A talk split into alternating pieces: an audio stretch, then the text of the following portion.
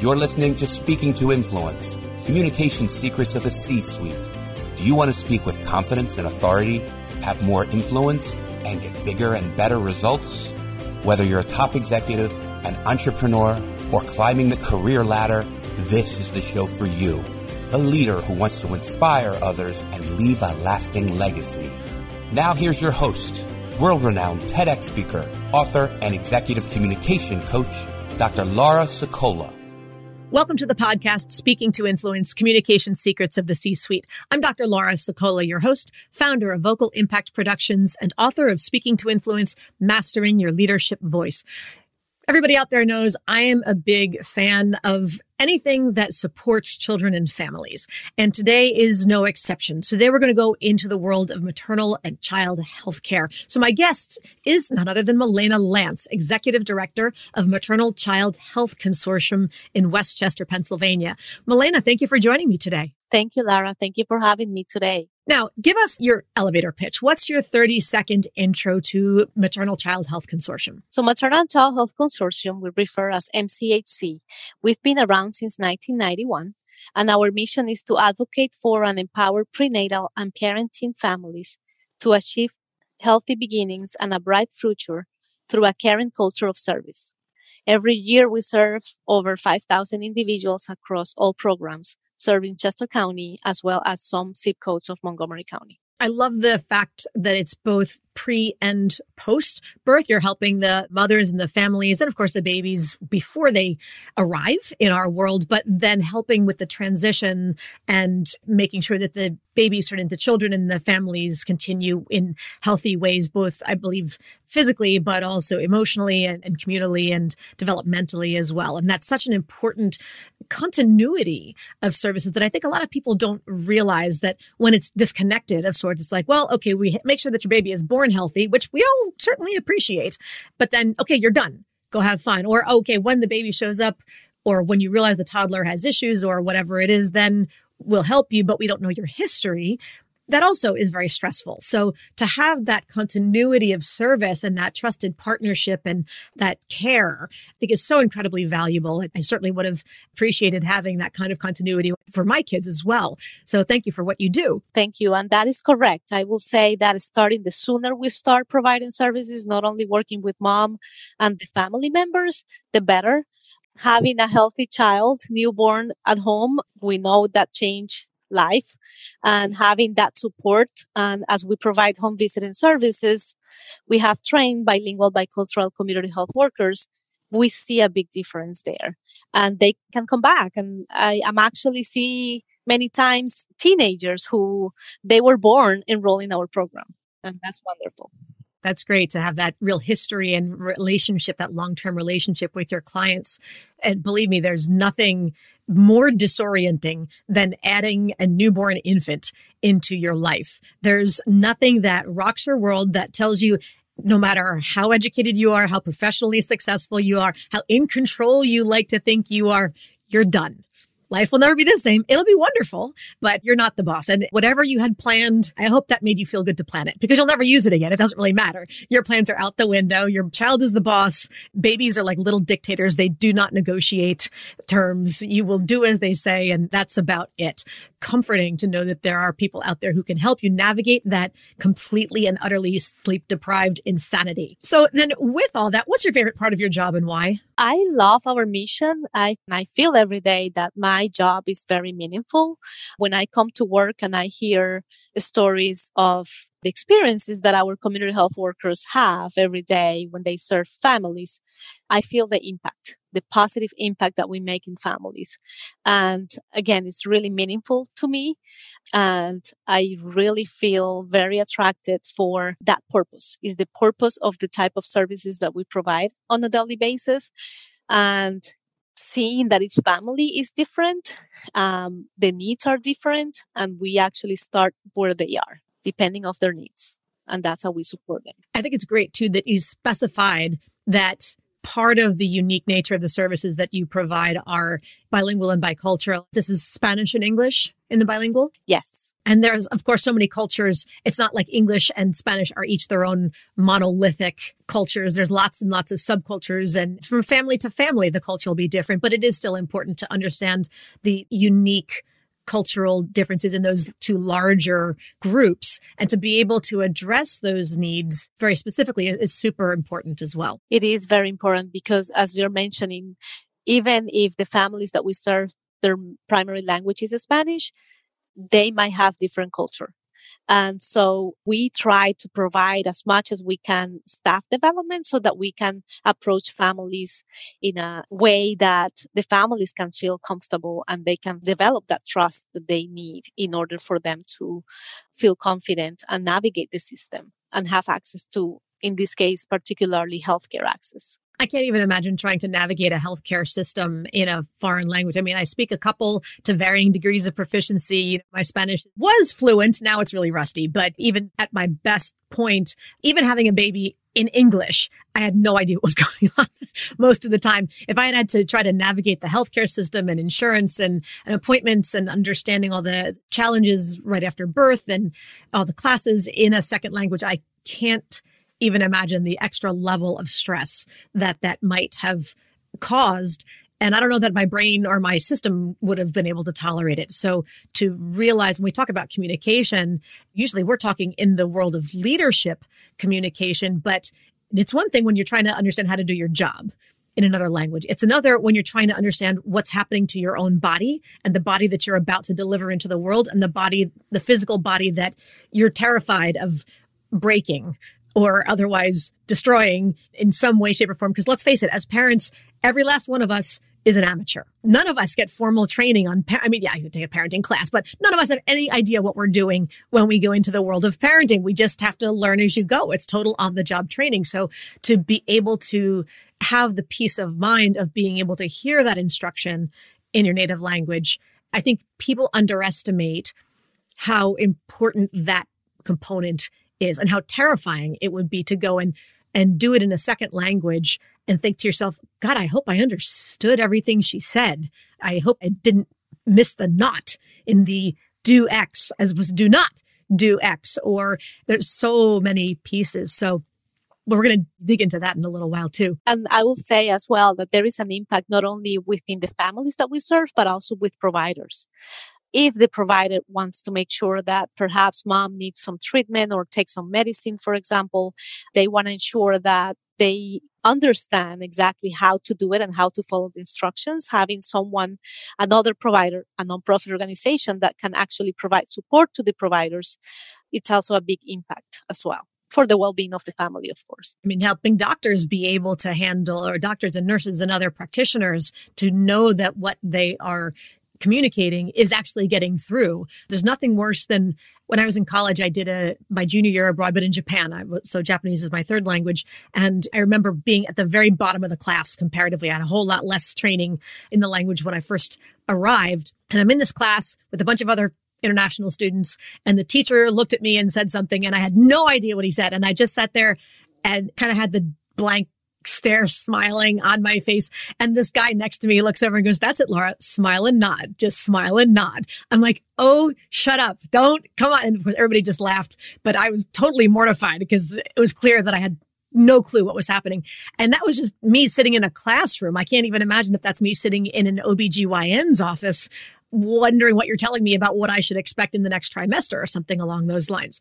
So it's, oh my gosh, that's so scary and important. So, everybody out there, when you're dealing with somebody whose native language is not yours, recognize whatever your world is healthcare, IT, doesn't matter, that there is an additional level of stress in that, that you need to give them credit for and work with them, or at least not just credit in the, hey, good job, but credit in the sense of give them empathy for that. Work with them. Be a little compassionate in the nature of the speaking and delivery style.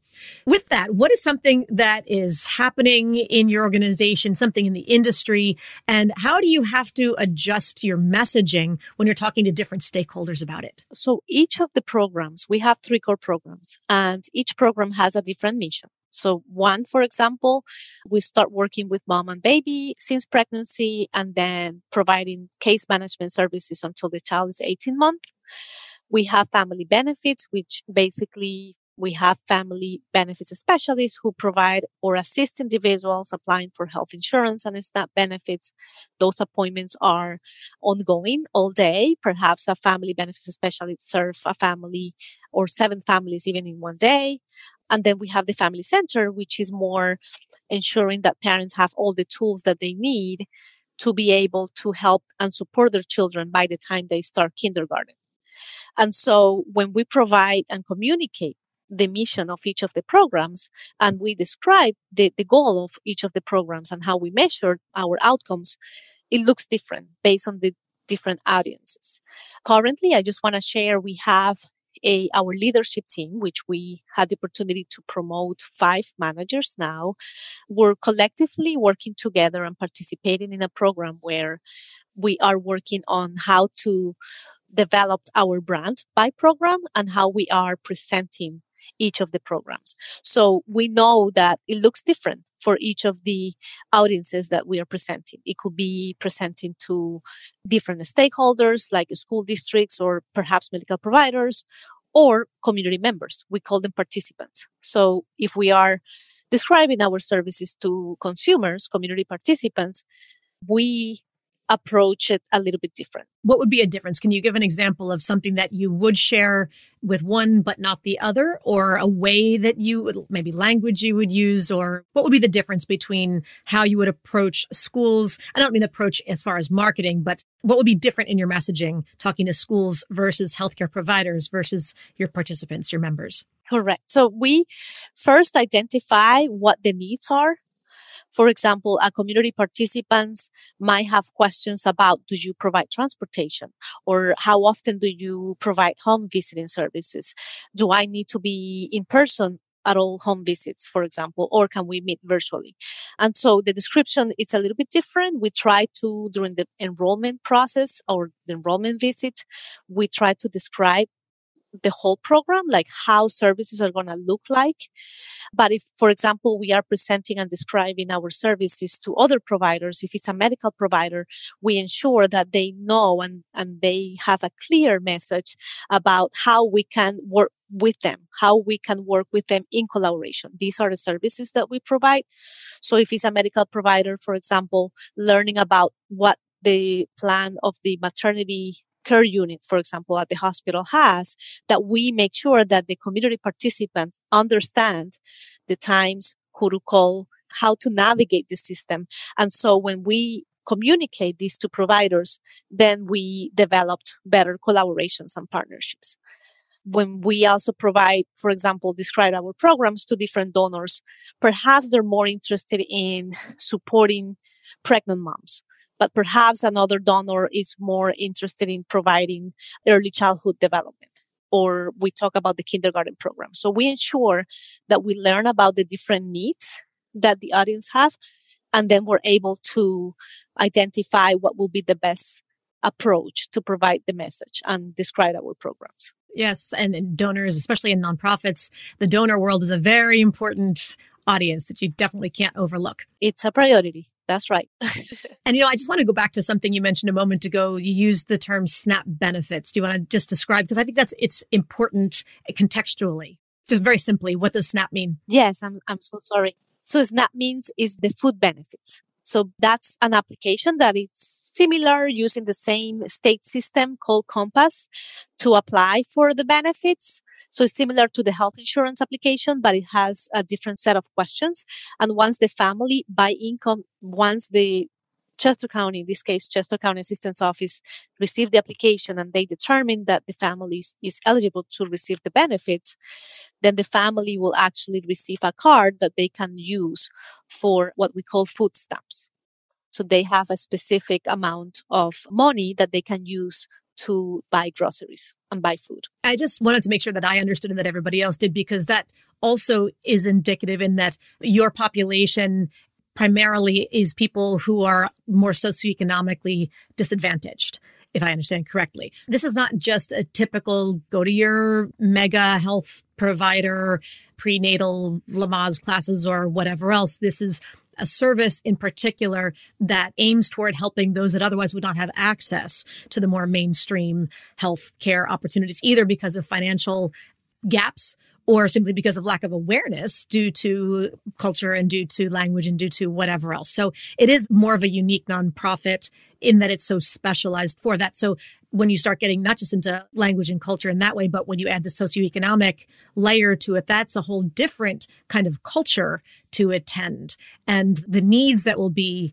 need to be served are very different as well. So that's really part of the unique value proposition of what MCHC offers. Am I understanding that correctly? Correct. And our programs, none of our programs, we don't have like an income criteria particularly, but and the reason for that is because we know that anyone might need the education, the emotional support that we provide when we serve families.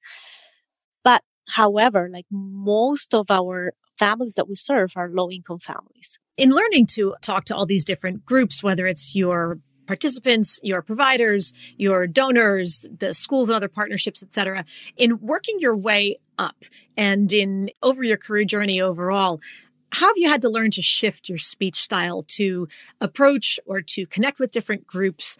And was it ever difficult to make that adjustment? Yes, I will say at the beginning it was a little bit difficult. I honestly could say that I'm very, because I've been now 18 years with MCHC, I feel like I can shift the way how we are presenting our programs and describing our services. I feel that I'm able to mainly respond to different questions and clarify the way how we provide services. However, I always need to make sure that I prepare ahead of time.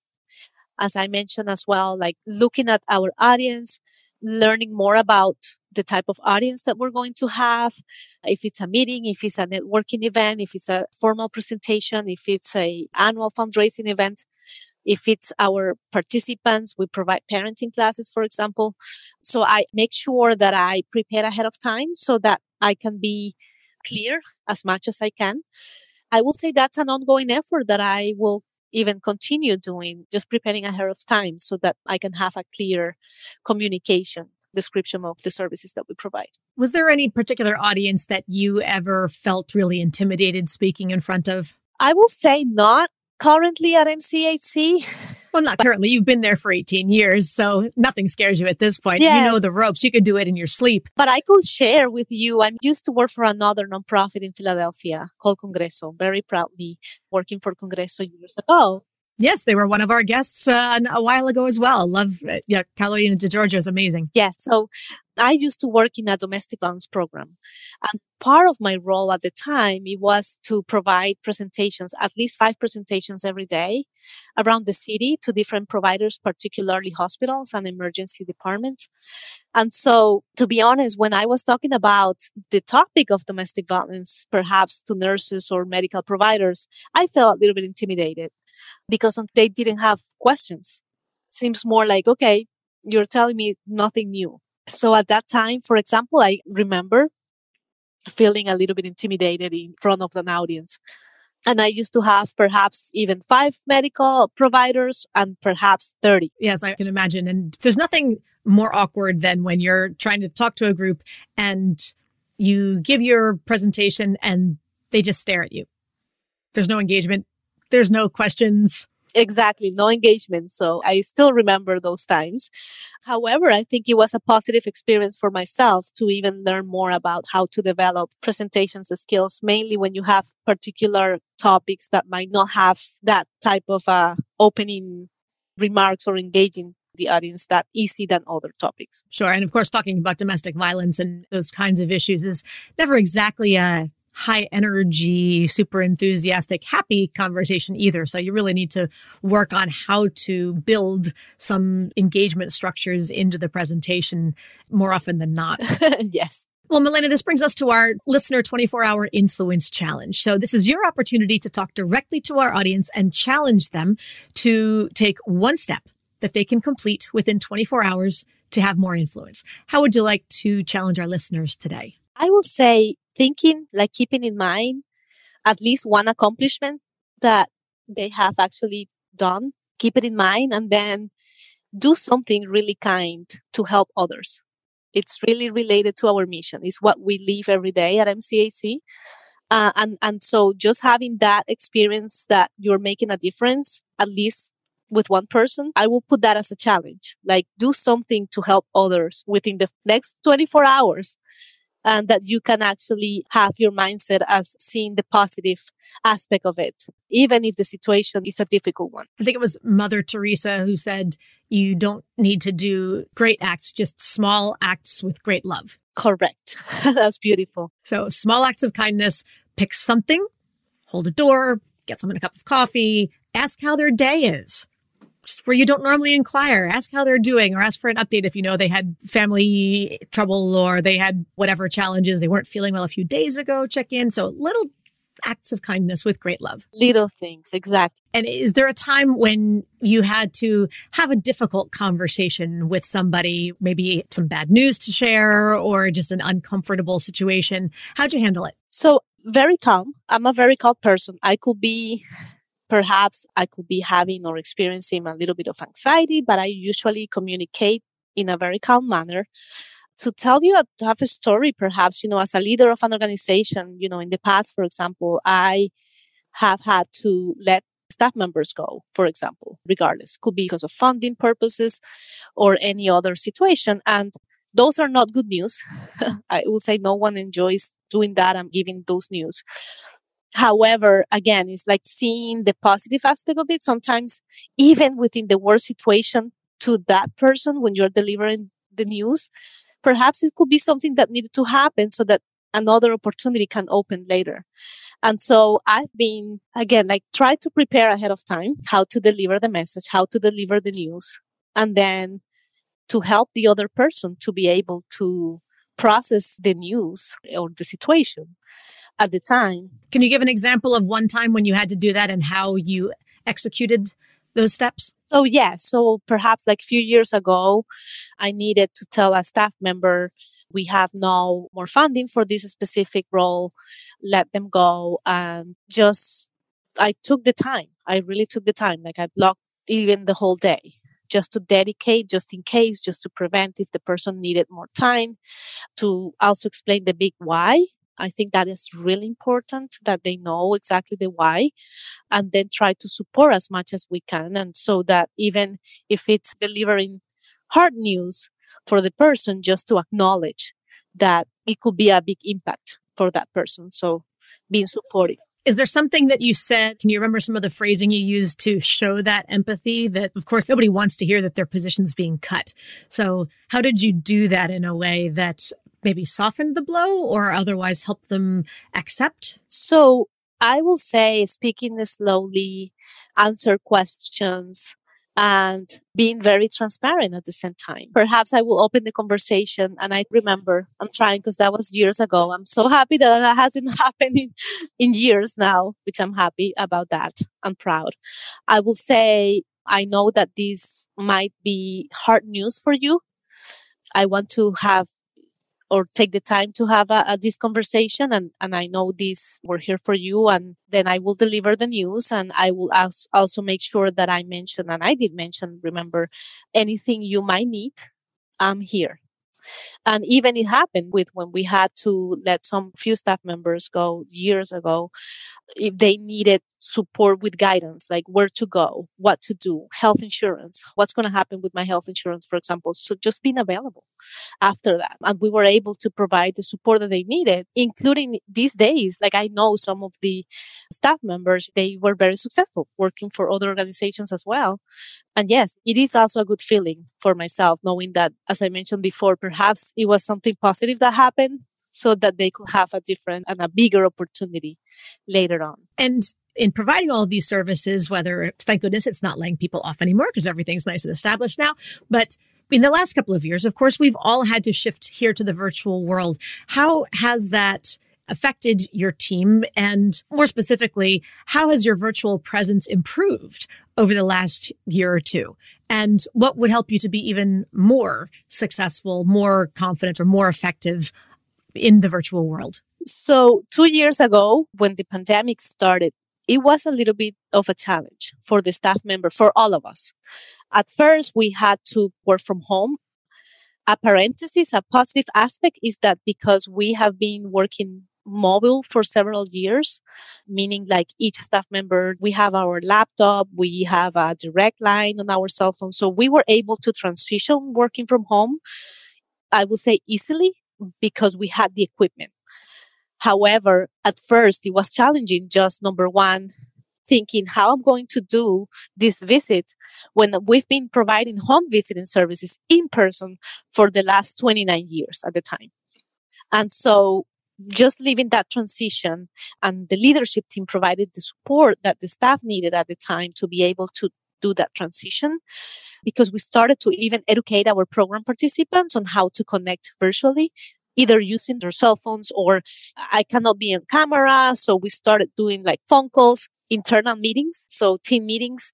We started developing specific times instead of doing the meetings in person then we were connecting virtually to answer your question throughout the year even our staff members they started doing what we call today the check-in meetings they started connecting every morning everyone from home 8.30 which is our start time everyone starting the day together. That was the meaning at the time. We cannot be together in person because we're not going to the office but we're connecting every morning. So the meaning of not like being on micromanaging each other is really connecting and still starting our day together. And then at the end of the day they will actually share summary of their day. And so now that we're back in person home visits are in person we're still having the check-in meetings. Some staff members, they are still meeting on a daily basis. Meetings are minutes from five minutes to 10 minutes. It's just like a check-in. And also it's been a way for the staff members to support each other. Perhaps it's not only work related, but it's really nurturing themselves. So that's a good habit that we have been developing. What have we learned is that now we are hybrid we know that perhaps it's more productive to do weekly team meetings remotely. Everyone is connecting from their offices, or perhaps if they're working from home that day, we have developed more flexibility, but we're still connecting and we're also conducting meetings and home visits in person. Um, so I will say I will proudly say that as an organization, we've been evolving in providing home visiting services remotely as well as meetings both in person and then remotely. And what is something that you feel like you could still stand to improve as far as the effectiveness or the value of your virtual presence? I would say as an improvement is that we, and we can continue improving as an organization is that now we know that even connecting with families in a virtual environment, it makes a big impact. Before we were not really open minded at all that, okay, if it's not in person, it's not going to work. However, we have learned that still many of the visits are more productive in person. But we have, for example, we have less family members canceling appointments, for example, or home visits because now we have the access to connect remotely. And so across the board within the organization, we are confident that we can connect virtually. And so we can continue to improve equipment, time management. Now doing both, it's a little bit of an adjustment, but we know it can happen. And the quality of services that we're providing is much better, I would say, is, is higher than what we were providing before because we're connecting with families regardless. That's so important there. And let's go from you've gone from prenatal to now newborn and then into toddlers and children. And you even mentioned you stick with people. There are families that you're still connected with and communicating with as the children become teenagers, which is beautiful. Let's take those teenagers and get them to the point where they're finishing high school. If you were asked to give the commencement address at a high school graduation ceremony, what advice would you give the graduates? Whether or not they're going to go to college, regardless of their major or their career goals, what's the one thing they have to do to be successful? I will say, regardless if they go to college or not, or if they choose a different type of career, be passionate. Try to find anything, whatever you like, that you feel passion about it because then that means that they're going to be good at it. Perhaps pursuing a college degree because I might be able to make more money. Yes, it's all good as long if you like it, as long if you feel that you are enjoying it rather than, oh, this is something I have to do because I have to do it. So I will say teenagers, when they need to pick and choose and receive lots of, of advice from different experts just thinking about is this is something that I feel the passion. Yes, passion is so important. And I, I, think it really helps us to helps me get out of bed every day. That's for sure. I can't imagine doing a job from day to day that that I was just punching the clock and couldn't wait to escape every day. I certainly don't want my healthcare providers to be feeling that way when they're trying to help me and my family. Correct. So, Milena, how can people learn more about you and the Maternal Child Health Consortium? So, we have a main phone number, which is 610 344 5370, or our website, which is ccmchc.org. And we'll put all of that in the show notes. So if you're driving right now, don't worry about trying to stop or hit rewind in order to spell it out. Check it out later on. Show notes will give it all to you. Now, thank you, Melina, so much for joining and sharing all about the Maternal Child Health Consortium with us today. And thank you so much for having me. And everybody else out there, thank you as always for tuning in. Be sure to subscribe so you never miss an episode. And don't forget to give us a five star rating on Apple Podcasts, Stitcher, Spotify, or your platform of choice so we can help even more people to increase their confidence, presence, and influence. And finally, if you want to download my free guide to equipment recommendations for virtual influence, including my picks for microphones, lights, and more, go to speakingtoinfluence.com. I'm Dr. Laura Sicola, and you're listening to Speaking to Influence Communication Secrets of the C Suite. Hi, everyone. This is Dr. Laura Sicola, and I want to sincerely thank you for listening to the Speaking to Influence podcast. If you love listening to these episodes as much as I love bringing them to you, be sure to subscribe so you never miss an episode. And please go to iTunes right now to rate and review our podcast in order to help us expand our reach so even more people can master the three C's to command the room, connect with the audience, and close the deal. Thanks for listening to Speaking to Influence Communication Secrets of the C Suite, the show for leaders who want to speak with impact. The hosts, producers, owners, and media distributors of the show make no guarantees that the strategies and information discussed will result in profit or other success and may result in losses. The opinions and statements of the hosts and guests do not necessarily reflect the opinions of the owners, staff, managers, broadcasters, or sponsors of the show. No medical or psychological therapy or personal or professional wellness or relationship advice is offered in the show. You are advised to seek counsel on matters related to your health, family, relationships, job, or other business and legal matters from licensed advisors in those areas prior to making any changes in business or lifestyle. No information provided may be suitable in your situation. As always, take responsibility for the decisions and actions you take, including the reactions they may make in your work, family, health, and life.